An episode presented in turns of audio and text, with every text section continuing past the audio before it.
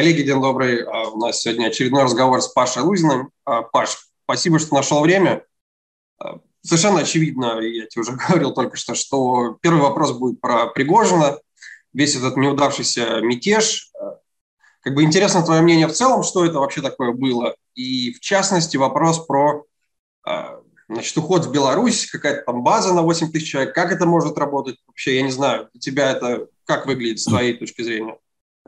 Ну, во-первых, привет, Антон. Да, рад видеть. Э, всем привет. Значит, э, ну, с этим мятежом Пригожинским э, я всю голову сломал себе, как я думаю, и многие там, с пятницы. И до сегодняшнего дня я до сих пор ломаю. Почему? И почему, кстати, я старался избегать там, каких-то комментариев там, с какой-то аналитикой, претендующей на глубину, э, просто потому что нет этой аналитики. У нас очень мало информации. Вот даже сегодня, да, там Wall Street Journal и New York Times, по-моему, да, вышли с, со статьями, где говорят, что ну, Пригожин рассчитывал на какую-то поддержку внутри элиты или там среди части военного руководства. То, что Пригожин не автономный игрок, ну, я об этом говорил, по-моему, даже писал. Э, и для Ридла есть несколько лет назад статья, написанная про ЧВК еще до, военные времена. Пригожин не автономен. Вчера Путин это сказал. Наконец-то Путин подтвердил, что все ну, деньги да, подожди, важно... но Путин, Путин да. же фактически сказал, что просто Министерство обороны, ну как бы явно же его автономность, um... кому он привязан, если можно назвать? Путин там, Путин, Путин там хитро сказал. Э, он сказал, что через военторг они 80 миллиардов получили. А, ну, там, компания «Конкорд». А вот 86 миллиардов на текущее содержание и 110 миллиардов на похоронной, так скажем, выплаты, а, не очень понятно, через Минобороны это проводилось, либо через какую-то другую структуру, потому что суммарные вот эти там 200 миллиардов на текущее содержание на похоронке в бюджет Минобороны, который вырос, конечно, да, за прошлый год он составил 5,5 триллионов рублей. Если там пару месяцев, три месяца назад это была оценка моя, то теперь мы знаем это совершенно точно, потому что проскальзывала эта цифра в системе электронного бюджета. Она проскользнула, сейчас ее снова там нет. Она там одно время повисела, вот э, буквально в течение мая. 5,5 триллионов рублей. На этот год бюджет Минобороны официально, как как его в ноябре 22 верстали, был 5,1, я думаю, будет не менее 5,5 триллионов, будет даже больше. Скорее всего. Ну, пока исходим 5, 5,1, окей. То есть э, стандартные там, суммы в последние годы были там 3-3,5 триллиона, а тут, тут 5,5 триллионов. 200 миллиардов, казалось бы, зашить туда можно, но у Минобороны тоже траты выросли. У них только в 2022 году гособоронзаказ минимум на, 7, на 700 э, миллиардов рублей вырос. Минимум. Это то, что вот они там заявляли в июне 2022 года. А что там за следующие полгода произошло, мы не знаем. Плюс э, Минобороны как раз э, свои-то похоронные деньги платит из, э, из своего бюджета. Зарплаты эти увеличенные, да, там день за три у тех, кто воюет, и так далее, и так далее, и так далее. Там огромные расходы. Поэтому 200 миллиардов для Минобороны существенные деньги. Кто у нас еще увеличился? А у нас э, увеличилась э, национальная безопасность и правоохранительная деятельность. В прошлом году она должна была быть где-то в районе там, 2 триллионов 300 миллиардов, ну там с копейками, плюс-минус. У них в течение года, даже в обычные довоенные годы, там, цифры плавали. Они э, там 2-3 раза в год могли пересмотреть эту сумму, там, увеличить, где-то срезать и так далее. Э, а стало 2,8 триллиона за 2022 год. То есть плюс 500 миллиардов. В этом году, в этом году вместо планировавшихся там 2,5-3 э, триллионов рублей планировавшийся еще в 2021 году, когда трехлетний бюджет составляли. В этом году э, национальная безопасность и правоохранительная деятельность 4,4 триллиона. Ну, 4,4 ну, триллиона ну, рублей. Это же не, если даже, окей, Министерство обороны, да, возьмем, как, по-моему, Путин сказал, что через Министерство обороны. Но это же не значит, что прямое подчинение... Не прямое, не-не-не. Вот, и я почему вот на, на такие вот занудные бухгалтерские детали для внимания? Потому что российская система, она хоть и, судя по всему, пребывает в параличе, но с деньгами э, здесь пытаются управляться все равно в рамках сложных процедур, но каких-то процедур. То есть не могут э, просто так Минобороны 200 миллиардов списывать на э, несуществующую, э, несуществующую структуру. Да, юридически не существует ЧВК Вагнера, ее нет. Э, если у нас э, начальника связи, да, генерала Арсланова э, арестовали за растрату, э, ну, по обвинению там, в растрате полутора миллиардов рублей – потому что он на эти деньги закупил радиостанции в Китае, а, дол, э, а должен был закупить у российского производителя. А поскольку российский производитель не был способен радиостанции э, произвести, э, то вся закупка китайских радиостанций была оценена как э, хищение средств. Ну, то есть э, генерал Арсланов не положил эти деньги себе в карман, да, он, он, он, он, он купил ради, радиостанции, там, хорошие, плохие, э, э, это не так важно, он, он пытался сделать э, все, что мог, да, сел в тюрьму, сел в тюрьму за коррупцию. И представить, что на фоне вот э, таких дел Минобороны спокойно там, значит, э, сотнями миллиардов рублей просто вот там распоряжается, э, списывая их в ноль, я не думаю. Во-первых, спецслужбы не, не доверяют настолько Минобороны. Поэтому я думаю, что все-таки Вагнер э, был аффилирован э, ну, с одной из спецслужб. Я не думаю, что это была ФСБ. Я много раз говорил и в публичных, там, и в непубличных каких-то обсуждениях, э, что я ставлю на ФСО. Да, я, я могу ошибаться. Абсолютно. Может, это не ФСО, может быть, проводили там, и, может, даже проводили не по национальной безопасности, может, проводили по общим государственным расходам, и, допустим, это там администрация президента, Совет безопасности. Может, это Патрушев вообще контролировал. Может быть, может быть эм, Путин лично своими руками решил разрушить институциональность да, российской государственности, ее институциональную природу, подчинил себе, отдал приказ этих финансировать, э, ну, типа, под свою ответственность. Но я тоже ну, не знаю. Но э, мы, мы что знаем о Пригожине? Мы знаем о Пригожине тот факт, что он так называемый кремлевский повар. Да? Мы видели все эти фотографии, где он наливает, я так понимаю, игристое вино на встрече Путина и Буша-младшего. То есть он давно в Кремле. А как мы с тобой знаем, если бы нас с тобой пригласили на, допустим, Петербургский экономический форум, который был в Питере, вот, э, и мы бы это приглашение приняли, э, нашу бы с тобой э, всю подноготную провели бы через ФСО.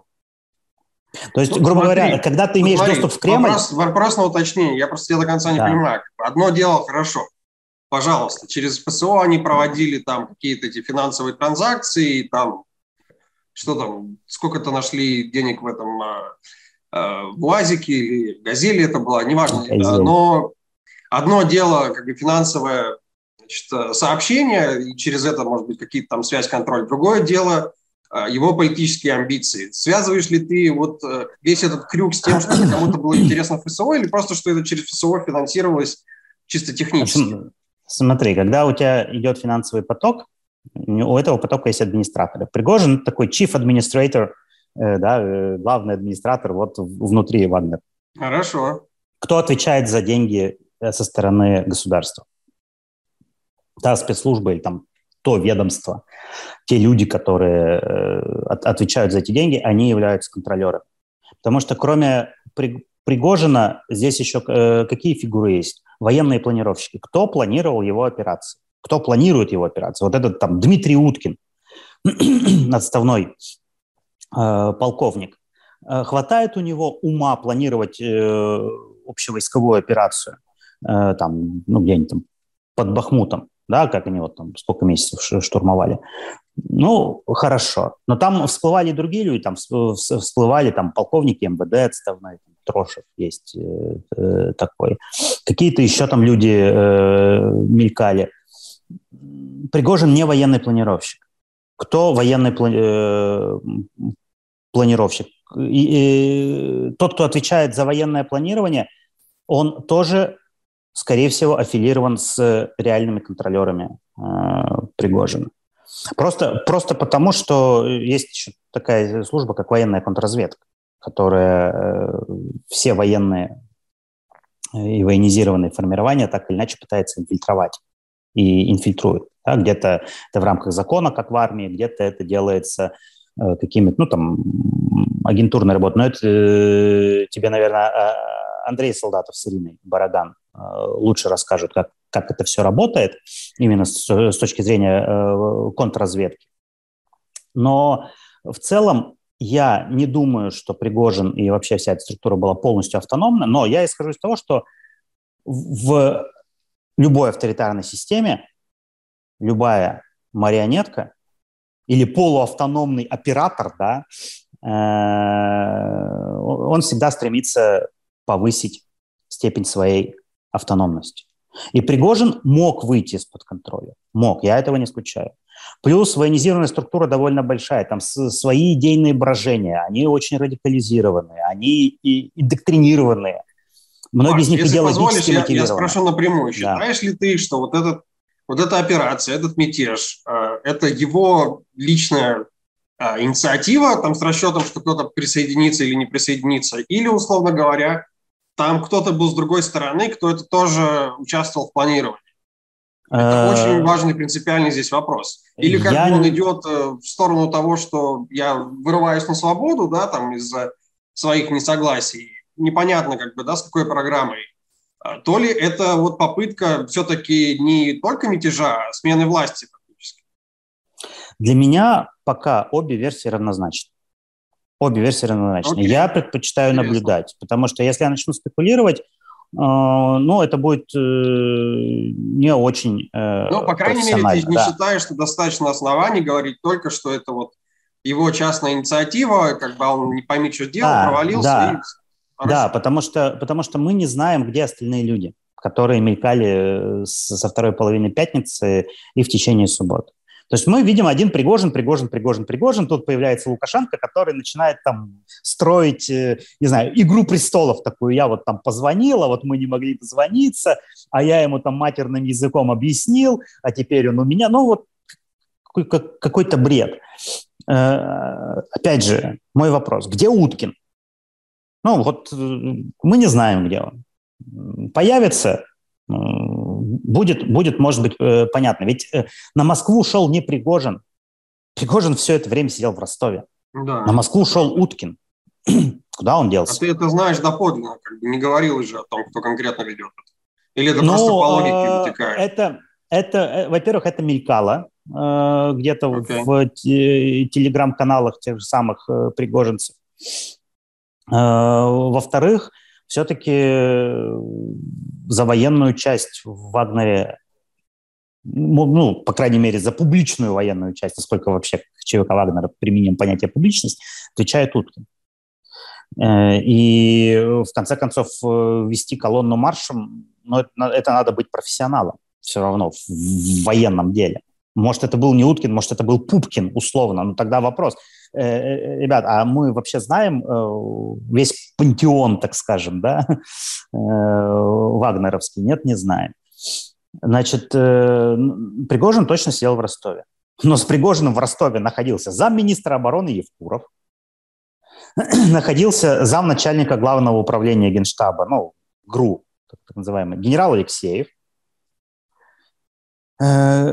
где находился командующий Южным военным округом, чей штаб э, взяли вагнеровцы да, под, э, под контроль. Не знаю, допустим, он находился где-то на оккупированных территориях Украины. Да, у него в штаб приехали замминистра, замначальника ГРУ, э, штаб захватили какие-то наемники, а он продолжал командовать войсками. Возможно, наверное. Тогда у него в штабе должен быть заместитель, тоже в ранге генерала. Где? Э, ну, то есть э, кто-то штабом Южного военного округа командовал в это время. Вот. Мы не знаем, где, где эти все люди, что они были. Суровикин. Суровикин сидел там же в штабе. Почему там же? Потому что когда он записывал свое обращение к Пригожину, а после него э, записывал обращение генерал Алексеев, они сидели на одном и том же стуле, за одним и тем же столом на фоне одних и тех же э, обоев под покраску. Mm. Вот. То Я есть, помню, э, да. да, то есть Суровикин был там. Э, еще держал там в, в руке э, пистолет-пулемет, что для э, генерала, командующего ВКС, не очень э, характерно. Ну окей, он находился там. И вот они там все сидят. Или там Суровикин смотался оттуда. Что они там делают? Что они там делали все, все вот эти там полутора суток? Какой у них был мандат, если они вели переговоры?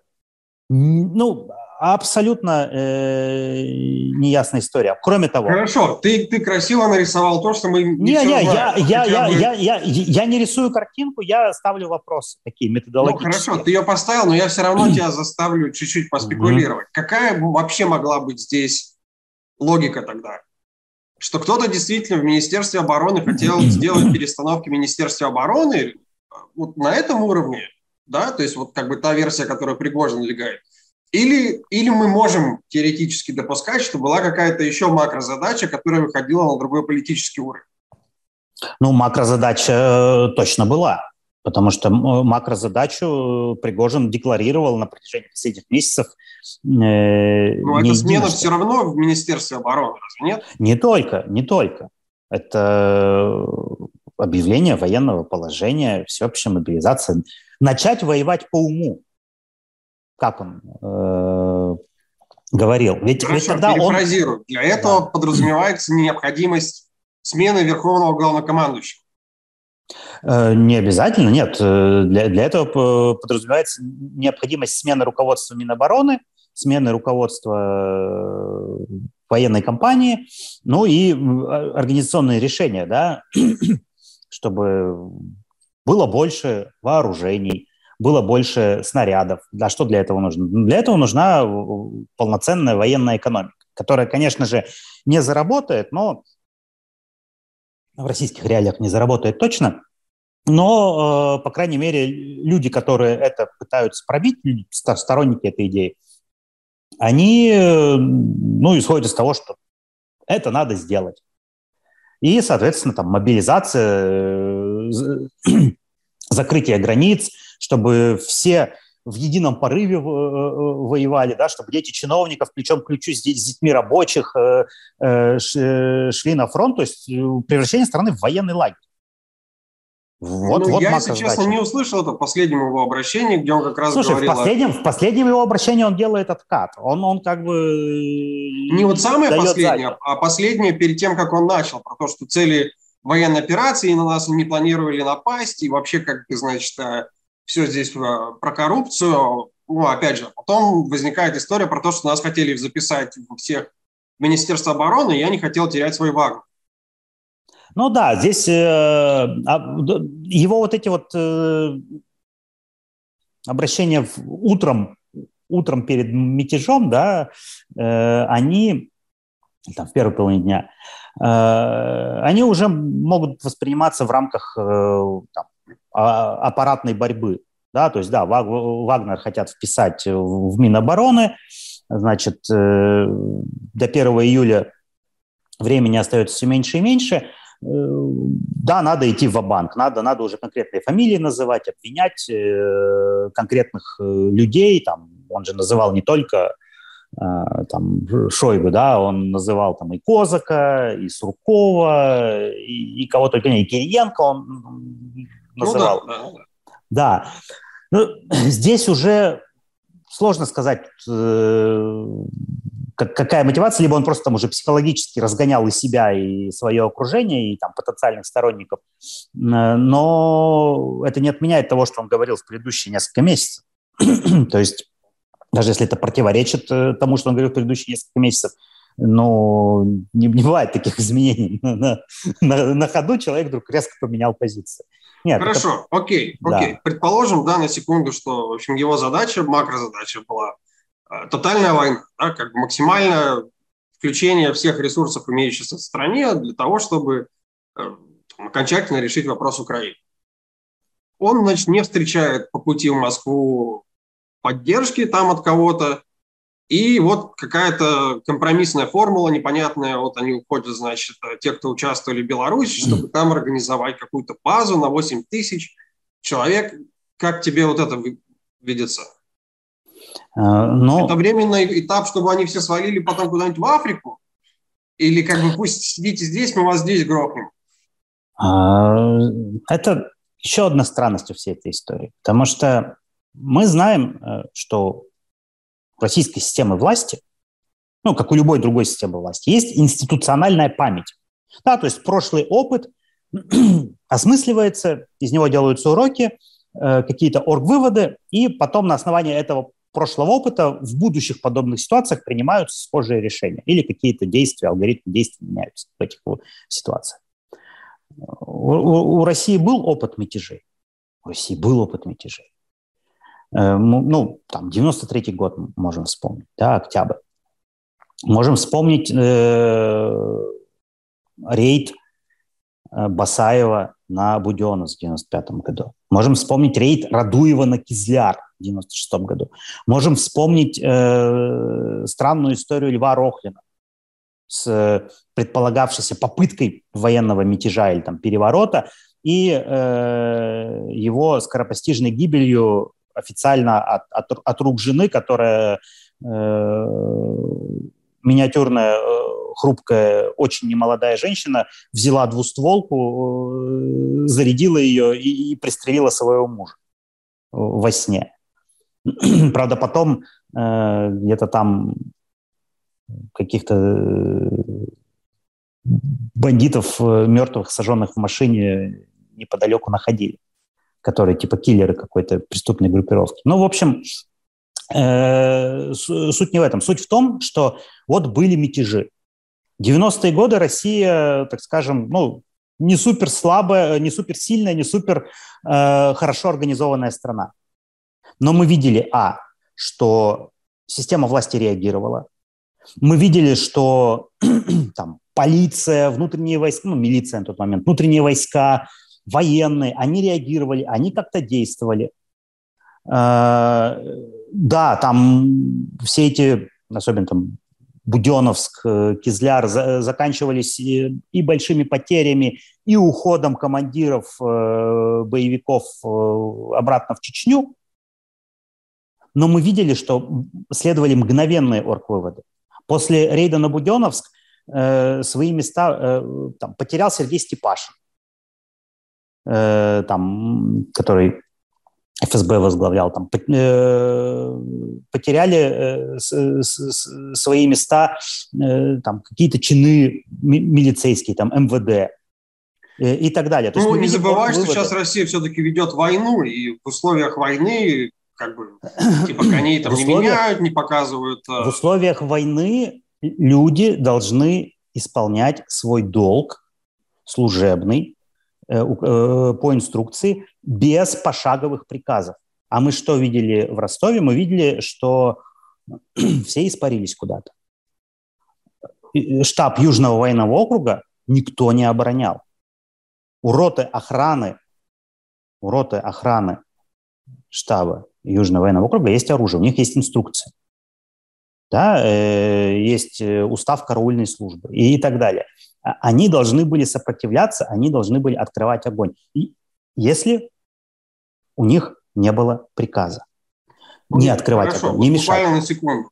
Я да. ничего не понимаю да, в военных вещах. Могу представить на секунду, что вот есть, значит, люди, которые занимаются политическими вопросами в Москве, которые принимают э, Пригожина в первую очередь не из-за э, там, военного начальника, да, а вот такого как бы и политического, и бизнес-предпринимателя, который вот mm-hmm. постоянно как бы повышает ставку, чтобы достичь там своих политических целей, и все это как бы часть некой вот его эм, такой, короче, игры, по большому счету, где вот он повышает ставку, и поэтому они не хотели сами переходить на следующий уровень, условно говоря, говорить, там, гасите его, пытаясь как бы завязать переговоры, в конечном счете, которые сработали. То есть э, их отсутствие действий по атаке, условно говоря, Вагнера, может, было бы сознательным решением, чтобы не спровоцировать ну, действительно какую-то там большую кровь, которую в итоге все смогли избежать.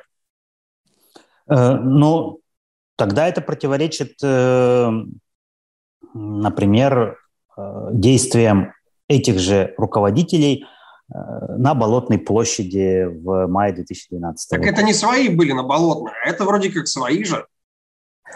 Uh, ну, с, с, свои, не свои, uh, но когда в рамках российской системы власти кто-то начинает повышать ставки чрезмерно, его обычно uh, сжирают, потому что публичные скандалы в российской власти неприемлемы. А тут, значит, согласен, человек пошел согласен. на публичный скандал, э, захватил штаб, э, пошел маршем на Москву.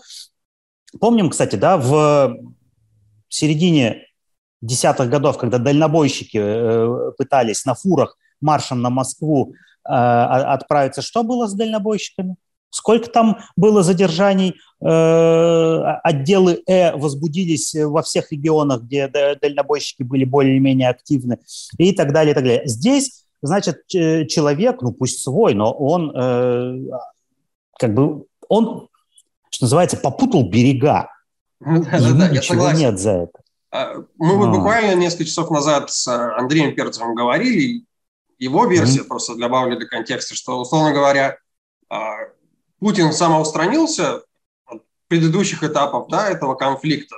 Он как бы пометил, что это как бы человек мой там под э, некоторой опекой, э, но до определенного момента не участвовал в решении этого конфликта, потому что вот это типа ниже его статуса, вот он на Олимпе, как бы тут пусть разбираются, значит, те люди, которые обычно разбираются с политическими конфликтами. И вот до последнего момента не включался, потом, когда включился, какие-то процессы а, начали функционировать. Но поскольку вот Пригожин имеет, типа, не, всегда имел некоторый особенный статус, а тут еще а, вроде как бы он тот, кто там достал Бахмут, и до этого какие-то были у него, значит, а, преференции. Поэтому сложилась некая уникальная ситуация. Я не знаю, как бы тут много версий, судя, они все хороши в том смысле, судя, вас судя по словам Лукашенко, судя по словам Лукашенко, Путин не включился ни на каком этапе в эту ситуацию. Не, ну он же выступил э, с тем, что там, типа, разберемся с предателями. Ну вот разберемся с предателями, потом э, всех простим. Ну, то есть э, человек действует непоследовательно. Я поэтому стараюсь вот, да, избегать таких спекуляций и, и, и задавать больше вопросов, чем пытаться дать ответ, потому что все равно прежде чем дать Нет, ответ, Паш, нужно согласен, вопрос. вопросы очень, очень хорошие, здорово. Давай тогда... Тут, тут, тут еще знаешь, какой вопрос интересный? Давай. Что вот генерально, что если спецслужбы там военные на местах, там в Ростове, например, они э, самоустранились, потому что там не было приказа или какие-то непонятные приказы были, значит, мы имеем дело э, фактически с failed state. Значит, Россия уже failed state. Все, не работает у людей есть э, служебные обязанности, они их не выполняют, потому что э, а, а, они ждут, а что скажет э, великая княгиня. Вот. Это, это один э, а, аспект э, ситуации. То есть либо Россия failed state, либо э, Пригожин воспринимался как минимум частью российского руководства как потенциальный ледокол, в э, борьбе за перераспределение власти. Ну, или либо все настолько было на ручном Да, да, то, то, то есть генерально и то, и, и, и то, и то э, э, оно имеет такой ошарашивающий характер, если вот так вот задуматься. Ну, да, есть, либо, либо наша страна это уже failed state, э, э, либо э, там началась... Э, просто уже не, не грызня, а э, война за власть. И в, в какой-то момент, э, э, в общем-то, просто э, они сами себя одернули и э, как-то чуть-чуть сдали э, все назад. Еще один интересный момент, кстати, который многие недооценивают.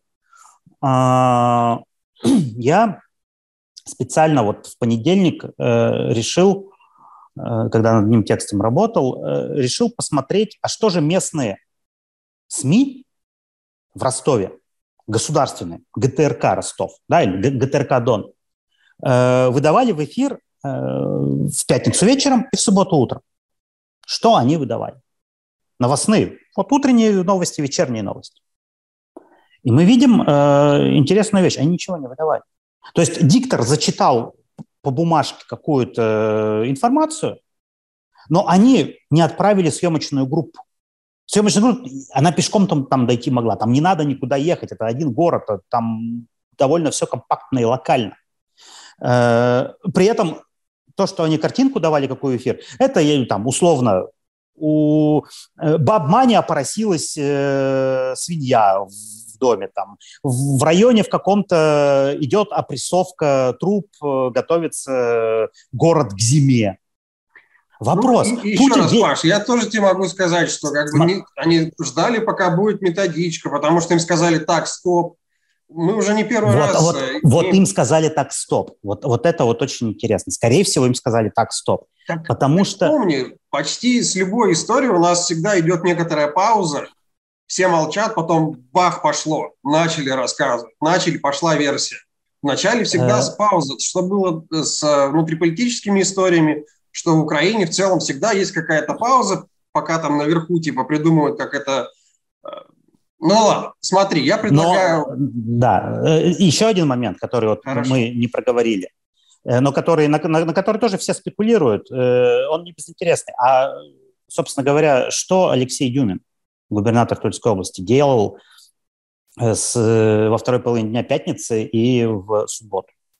Мы знаем, что он делал утром пятницу. Утром в пятницу он в таком милитаре костюме отправлял э, партию добровольцев на фронт. Как такой отец-командир отправлял, значит, бойцов воевать. Потом он пропал. Потом пошли какие-то слухи, что он участвует в переговорах. Потом его администрация через все федеральные СМИ свой пресс-релиз, э, а это надо тоже постараться, когда региональная администрация стучится в редакции СМИ в субботу вечером. Ну окей, там все на ушах стояли так или иначе. И они опровергали, что Дюмин в переговорах участвовал. Но самое это интересное, что Тульская область – это единственный регион, в котором э, не было э, никаких решений организационных. Где-то объявлялась там чрезвычайная ситуация, где-то губернаторы там с какими-то обращениями выступали, где-то контртеррористическая операция, там, режим КТО а, объявлялся. В Туле не было ничего. Это значит что? Это значит, губернатор был занят чем-то другим. Потому что такие вещи решает губернатор. Значит, ему было не до этого. Чем он был занят, я не знаю. Я просто себе галочку пометил в голове. Дюмина не было. Золотого не было, кстати, да, которые вдруг на днях тут там э, мы плечом к плечу с мужиками, мужики там сдали все заначки женам, мы готовы были умирать. Где он был в пятницу, в субботу? Слушай, ну там практически все где-то были в самом начале времени, никого просто не было в принципе. Медведев, Но... Медведев был, Медведев был, ну, Медведев, ну, Медведев которого обычно никогда нет, а он был в эфире. А... Губернатор Свердловской области Куйвашев был в эфире. Куйвашев, у которого там конфликт был с Пригожиным какой-то там э, чисто личный, он высказался, он не ждал развязки. Он сказал, так, это неприемлемо. Я всегда говорил, что вот такая вот фигня э, недопустима в государстве. То есть у нас губернатор Свердловской области имеет, э, пардон, э, тестикулы на то, чтобы выступать, а э, люди, которые бравируют там в милитаре ходят э, и э, в мирное время или там где-то сидя в тылу орут, э, что они тут всех врагов пасть порвут и печень по асфальту размажут. Их нет вдруг. Очень-очень странная история. Я говорю, либо failed state, либо э, мы Паш, э, име, имеем дело с какой-то потому очень что элитной, да. Я понял. Очень ты хорошо изложил очень весомые все вопросы. Мы это с тобой сейчас ну, поставим на паузу и, ну, не знаю, 2-3 недели, там, когда будет больше информации, еще Конечно. раз обсудим сегодняшний разговор, как это все выглядит. Обязательно. Сейчас терпение, я, терпение, хотел, я давно уже тебя хотел да. спросить, э, ну, в силу того, что столько времени вся повестка была о э, надвигающемся, значит, украинском контрнаступлении, что с российской армией? Э, что с темпами воспроизводства, значит, всего, всех там танков и прочей, прочей техники? Видно ли, что там действительно наращивают? Все ли укомплектовано? Где вообще все люди? Что с мобилизацией? Где, в каком состоянии российская армия? Как ты сейчас это видишь? Вроде, давай так, контрнаступление, которое вроде как началось, явно идет не теми темпами, на которые рассчитывал кто-то, потому что мы видим это в комментарии ежедневно. Так хорошо окопались, что там происходит? Я могу сказать, что я, э, ну, за несколько недель до начала да, наступления украинского, ну, официального начала, да, оно началось в июне, я участвовал в нескольких там, мероприятиях экспертов. Э, там, часть публичных, часть не совсем публичных. И каких-то шапкозакидательских настроений среди людей, э, у которых э, есть понимание, скажем так, как проводить э, военные операции, никаких шапкозакидательских настроений не было. Никто не ждал, э, не знаю, как в фильмах там с Арнольдом Шварценеггером, что вот там из-за горизонта появляется орда вертолетов, там танки, э, и все, все сносится. Никто этого не ждал. В публичной э, сфере, там, среди медийных, так скажем, э, лиц, среди медийных экспертов возгонка ожиданий некоторая была. Ну, потому что был Харьков да. и был Херсон, и поэтому люди ожидали чего-то подобного. Да, люди ожидали чего-то подобного, но Э, зачем, да? А все, все, все любят сравнивать, что вот сейчас там Украина перевооружилась э, на натовский стандарт, э, обучилась по натовским, по американским стандартам. И вот сейчас Украина повторит то, что американцы сделали в Ираке в 2003 году.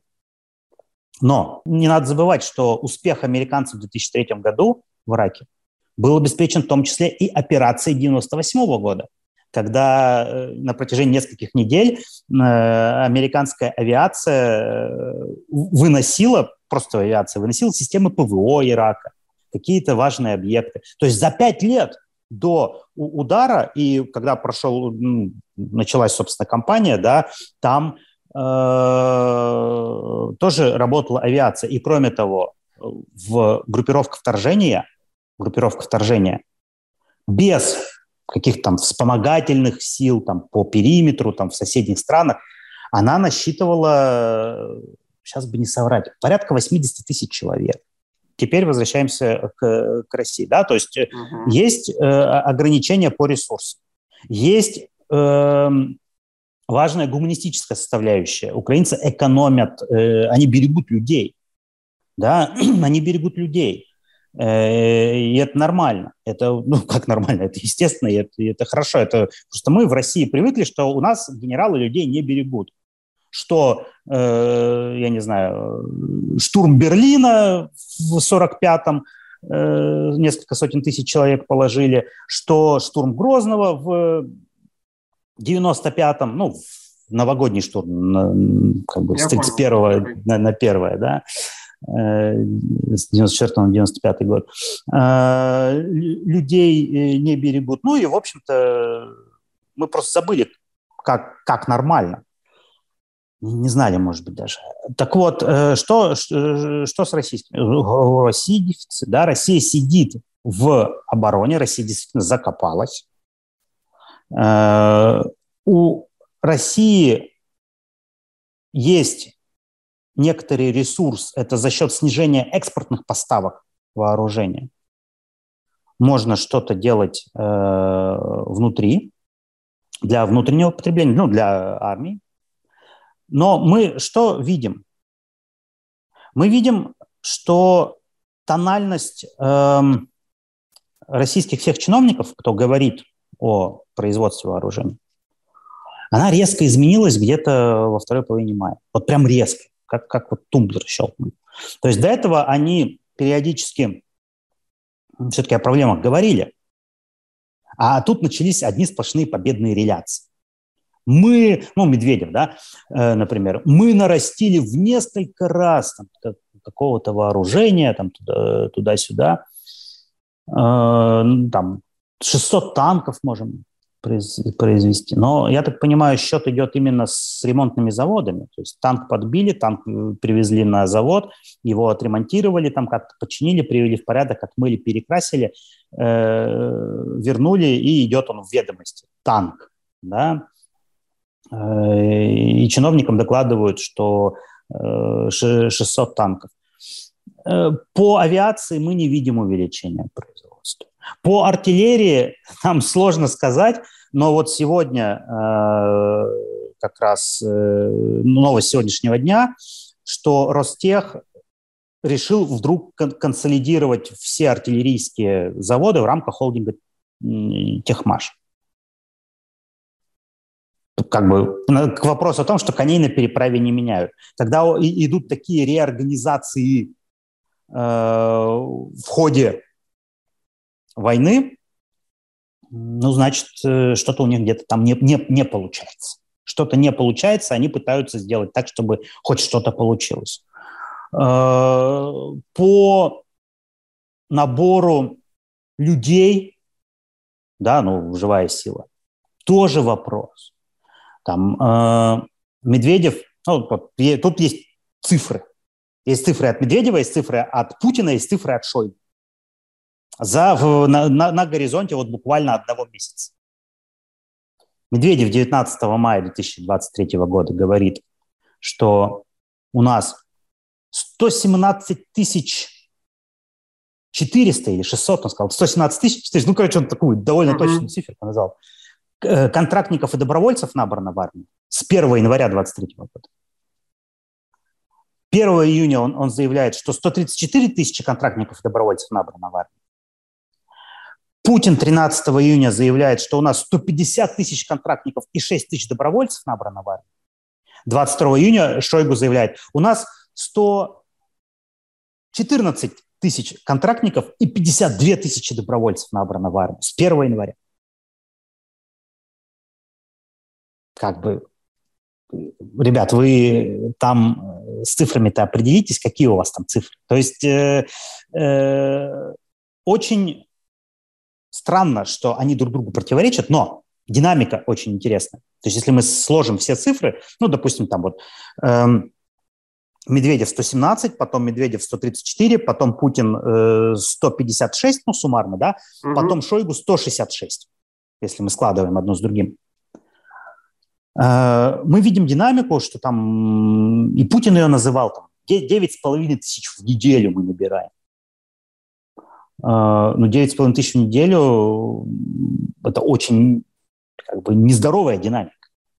Потому что если мы посмотрим, сколько они по году, если вот в таком темпе они способны набирать, в год они должны набрать 450 э, тысяч контрактов.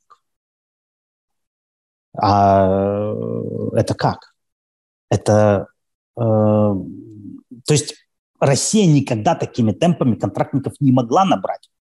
И мы видим э, сейчас по некоторым э, отголоскам из региональных там военкоматов и так далее, что э, желающих служить не очень много. Не очень Правильно много. ли я понимаю, что вот эти вот контрактники это, это те, кто были на призыве, кто потом подписал контракт? Или Нет, не, смотри, есть в зависимости от рода... Контрактники и добровольцы здесь отличаются для понимания. В зависимости от рода и вида войск. Например, mm. РВСН декларировала в мае 2023 года, что они годовой план по набору контрактников выполнили. Годовой план выполнили уже в мае. А, но они, они, правда, сказали, что они набрали всего 2000 контрактников. Ну, то есть, видимо, может, у них текучки никакой нет. И они сказали, у нас полторы тысячи. Честно, ребята, Спасибо. А, полторы тысячи призывников подписали контракт. Ну, то есть призывники, которые либо, ну, какое-то количество прослужили, либо только вот пришли как призывники, сразу контракт mm-hmm. заключили.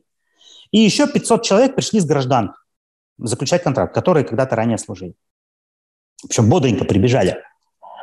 Э, насколько я понимаю, в, в контексте РВСН или, допустим, в контексте там, флота где-нибудь да, на Тихом океане, э, это все частью людей воспринимается как убежище.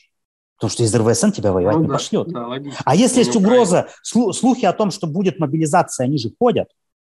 Они же ходят. И человек сидит, думает, так, я служил, ага. Пойти сейчас э, в свою часть постучаться, в которой я служил, там где-нибудь в Иваново, в Новосибирск, в Иркутск, и я с гарантией просижу в батальоне охраны, э, и ни, никогда воевать не буду, кормят хорошо, условия службы там хорошие, ну и бытовые, с, с бытовой точки зрения в РВСН неплохо, все, кормить будут хорошо, зарплата будет. И я пересижу любую Хорошо, войну. если позволишь, я тебя переформулирую. Ну, то есть, э, значит, кого-то они в любом случае привлекают, но и, и а. этих людей хватает для там, обороны, видимо, и техники хватает, но основная хватает масса людей или что? Основная масса людей, которые э, сейчас заключают контракт вот такими темпами, это не люди, которые вот в армию пришли или которые с гражданки идут движимые, не знаю, там, угу. чувством ложно понятого патриотизма. Это люди, которые в армии. Почему? Помнишь, мы когда-то говорили про мобилизацию? Я э, настаивал и продолжаю настаивать на одной вещи. Половина, как минимум половина мобилизованных, этих 300 тысяч мобилизованных, это э, люди, которые уже были в армии, у которых истекал контракт. И их оставили принудительно. Так вот, за прошедшие с момента начала мобилизации уже сколько? Уже 9-10 месяцев? Угу. Да? 9.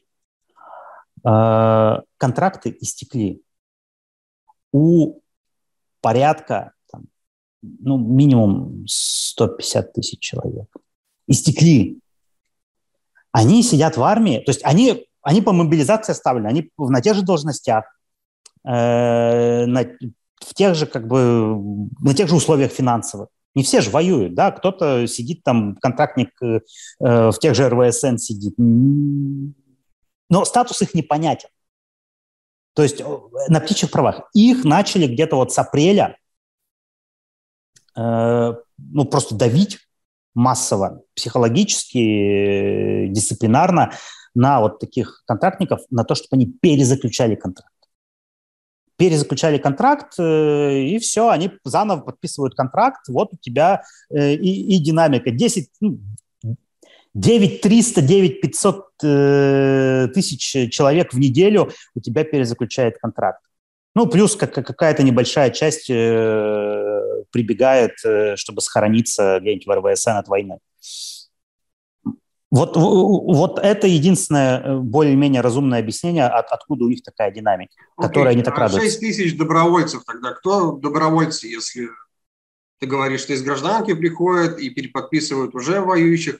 Добровольцы – это как раз те, кто по воле сердца защищает Родину 6 тысяч? Нет, у добровольцев есть статус. Э, то есть э, есть контрактник, солдат, Хотя, ну, он тоже доброволец, по идее, да, у нас же там в Гражданском кодексе написано добровольное заключение контракта.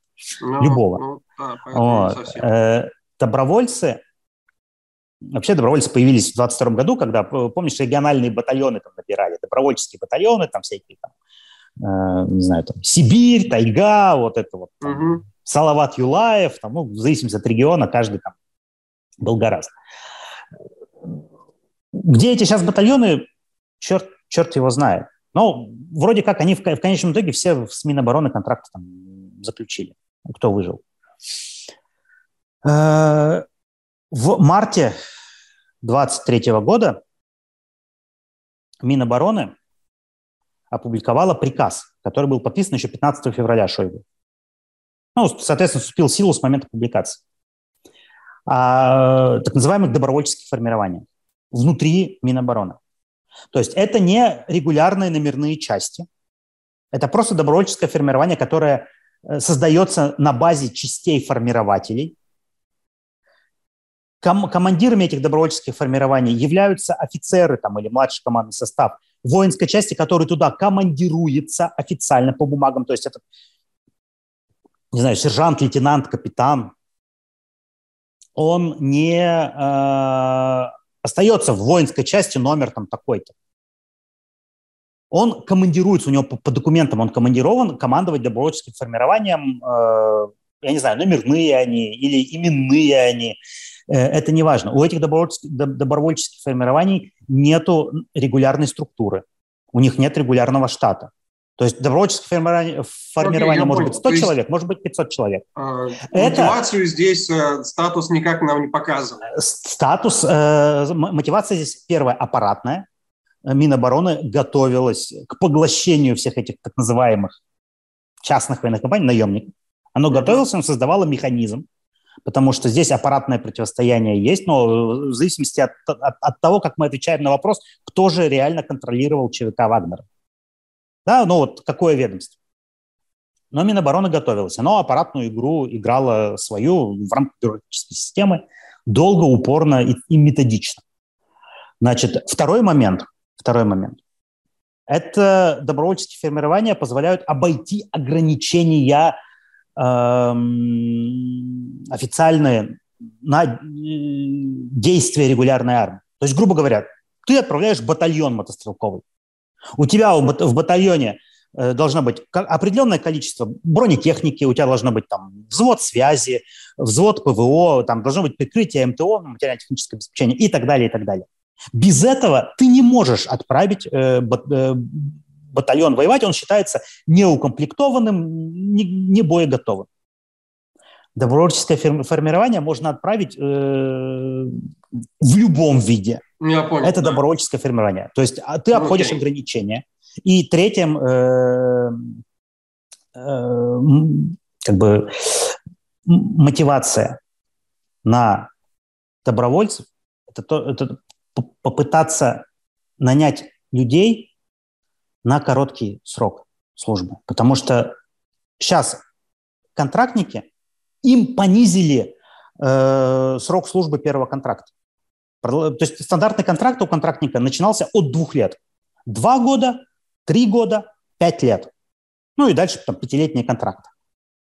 Сейчас они контрактникам сделали год, три года, пять лет. То есть пытаются привлечь людей типа э, годовым э, сроком службы. А, у добровольцев, у добровольцев контракт начинается от трех месяцев. Ты можешь на три месяца заключить, по-моему, на шесть, на девять, ну и дальше ты уже, смысла нет, дальше ты давай можешь контрактником становиться. Вот эти трехмесячные контракты – это завлекалочка. Это завлекалочка для людей, ну, которые попал, плохо тебя документы. не отпускают, потому что военные действия. Конечно, да? там же, да, там, там же есть в, в этом положении э, все условия, все, все прописано, просто 56 страниц э, люди не готовы читать канцелярита, да, это же не на русском написано, это же на канцелярите написано. И там написано, что если ты привлекаешься, будучи добровольцем, даже если у тебя истек контракт э, трехмесячный, но ты привлекаешься к выполнению боевых задач, то есть ты находишься в зоне боевых действий, то ну, у тебя контракт будет автоматически продлен. То есть они пытаются, пытаются тем, тем самым завлечь людей, которые так, ага, сейчас будет мобилизация, э, я не хочу подпадать под мобилизацию, а тут три месяца заключил контракт добровольческий, выполню, обещали отпустить, меня отпустят, и, и, и все хорошо. Я и, и с деньгами приду, кредиты закрою, и вроде как под мобилизацию не попаду, потому что добровольцы, поскольку не являются эм, как бы частью регулярной армии, в отличие от мобилизованных, на них эм, режим э, частичной мобилизации не распространяется. Закончился контракт, до свидания. Контрактники в армии не могут сейчас да, уволиться. Пока мобилизация, увольнений нет. Паш, у нас несколько заканчивается время. Я хотел напоследок просто вот попробовать заставить, насколько возможно, дать более прямой вопрос на ответ на вопрос. Вот сейчас на конец июня э, с точки зрения увеличение мощностей э, производства, техники, всего необходимого для войны, как ты оцениваешь? Оно, оно есть? Оно так же, как ты писал в начале войны, что да, вот там типа десятилетия не восстановится? Или все-таки они как-то увеличивают темпы и несколько обходят изначальные пессимистичные э, для них э, твои оценки? Они пытаются увеличить. Они пытаются. У них главный ресурс увеличения – это запасы на 24-25 год сделаны. Запасы комплектующих компонентов, там каких-то запчастей. Пытаются. Получилось ли у них увеличить прям радикально? Я не вижу этого. У нас все еще есть методологические расхождения, им уже год э, по ракетам, по крылатым. Там мы видим, обстрелы продолжаются, раке, ну, крылатым ракетам дальнего радиуса действия, ну, то есть больше 300 километров. Э, мы видим, э, что обстрелы продолжаются, мы видим их резкое сокращение численности ракет, используемых в обстрелах. То есть у тебя день через день, но по 3-4 по ракеты. Там, на днях было 40, но это какая-то была, видимо, э, своя задача, не, не, не знаю. Э, у них появилась, э, ну, была попытка увеличить эм, количество обстрелов со второй половины мая, видимо, в попытке сорвать украинское наступление. Вроде как не очень получилось. И, и, но пока вот э, в, в рамках тех таблиц, которые я составил, там от, от оценок производства и запасов, э, у России еще остаются. То есть у нее есть еще в пределах даже старых темпов, там, да, до, до военных, у нее есть запас еще крылатых ракет. Есть. Небольшой. Они не могут там по 80, по, по 60 стрелять, там, как они стреляли осенью. Не могут уже, все. Э, но насколько они увеличили, мы не знаем. Украинцы говорят, что увеличили в 3-4 раза. Ну, там, типа, было 10 в месяц ракет, стало 30-40 в месяц ракет. Может быть, они правы. Но для меня это будет, конечно, э, большое удивление, если Россия смогла это сделать на самом деле. Почему? Потому что если Россия действительно вышла на производство там, 30-40 крылатых ракет с дальностью выше 300 км в месяц, значит, в год она делает там 360-480 ракет, ну да, вот для ровного счета там, 450, допустим, ракет даже в год она делает. Это производительность сопоставимая с тем, что может делать, ну, в, в разные годы делает, не делает, там, в зависимости от контрактов, но, но, но делала, как, как минимум, э, американская промышленность. Что российская промышленность способна производить теми же темпами и качеством, э, теми же темпами при сохранении качества, что американцы производят, я не могу поверить. Это невозможно. Организационно э, Россия, российская оборонка не способна это сделать. Не способна. Какое-то увеличение там на какие-то проценты, может там на ну, 20 процентов, Пока не, не могу сказать, но я допускаю, что какое-то увеличение у них э, Э, могло произойти в силу там запасов по мощностям. Э, ну, ты, грубо говоря, производил 8 часов в день, стал производить 12 часов в день. Э, но если всю цепочку ты смог перестроить, и у, у тебя есть какой-то запас по компонентам, по комплектующим, какое-то увеличение они, возможно, смогли добиться. Как, как, долго они смогут такие темпы поддерживать, я не знаю. Я допускаю, что как раз э, где-то там через год, через два они все равно не то что вернутся к прежним среднегодовым темпам, а они у них будут ниже, потому что они сейчас расходуют э, как бы запасы, сделанные вперед. Хорошо. Но, давай, но будем, будем, будем, будем, будем считать, да, будем. будем вернемся считать, к этой теме и обязательно вернемся да. к теме с Пригожиным, потому что ты очень много очень интересных вопросов поставил, и я думаю, надо посмотреть, потому что действительно у нас пока слишком мало информации.